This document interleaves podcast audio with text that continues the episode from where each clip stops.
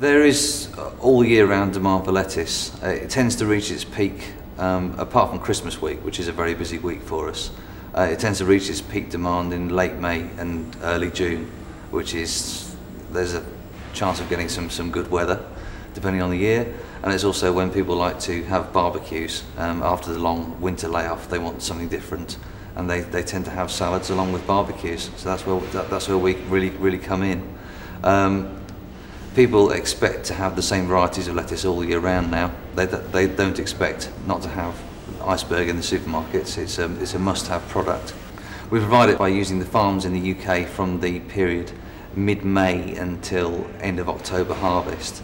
And then from the end of October through to the following May, we use our, our supply from our farms in, in Spain to, to make up the rest of the year's offer. Growing the same, the same lettuces out in Spain and just importing them. Here are some of the lettuces imported from Spain. Well, basically at this point, we're looking at all of the products to make sure that there's no defects with it and that it's within the specification. We have um, a set sample size that's agreed with the customers for example, if we had 60 boxes come in, we'd look at at least four boxes from those. Um, so it's a representative size of the, the, overall amount that comes through the door. Um, can vary up to 15 to 20 boxes uh, if we've got a full lorry coming in and obviously as we go through those if we find any problems with the lettuce then we'll double the sample size we'll look at 40 boxes instead um, to make sure we've got an accurate determination of what the whole load's like. The, the absolute crucial factor in, in keeping a lettuce fresh is, is cooling it quickly after harvest. For every hour you delay, you lose a, a day's shelf life. If we're cutting and vacuum cooling on a, on a Monday in the summer season, that lettuce will go to Tesco on Monday evening into their central depot, into their regional distribution centre, and from there it will go to store the next day. So it'll be on the shelves on Tuesday morning. In the Spanish season, in the imported season, the lettuce takes two and a half days to reach us. So on that two to five day scenario, you had to add three days really. We tend to major on the farm in whole head lettuce. By, by whole head, I mean a, a whole lettuce in a, in a bag, whether it's a romaine or a little gem or an iceberg.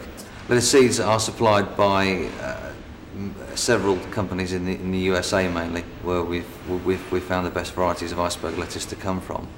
And uh, the seeds are propagated uh, uh, by uh, which is our, our plant raiser, which is based at Runcton near Chichester. And their, their job is to, is, to, is to look after the seed from the moment it goes into the block, which we, which we grow from, until it's planted in the field and br bring it on for us. So that's really the, the, the very start of the supply chain. We're not uh, a bureaucratic company in terms of uh, making people sign up for uh, lifetime contracts. And I don't, I mean, this is a very personal view, but I, I don't actually think that you can contract for that because, you know, you can make people sign up to things and I'm sure the lawyers were, are very adept at, at getting people out of those sort of contracts.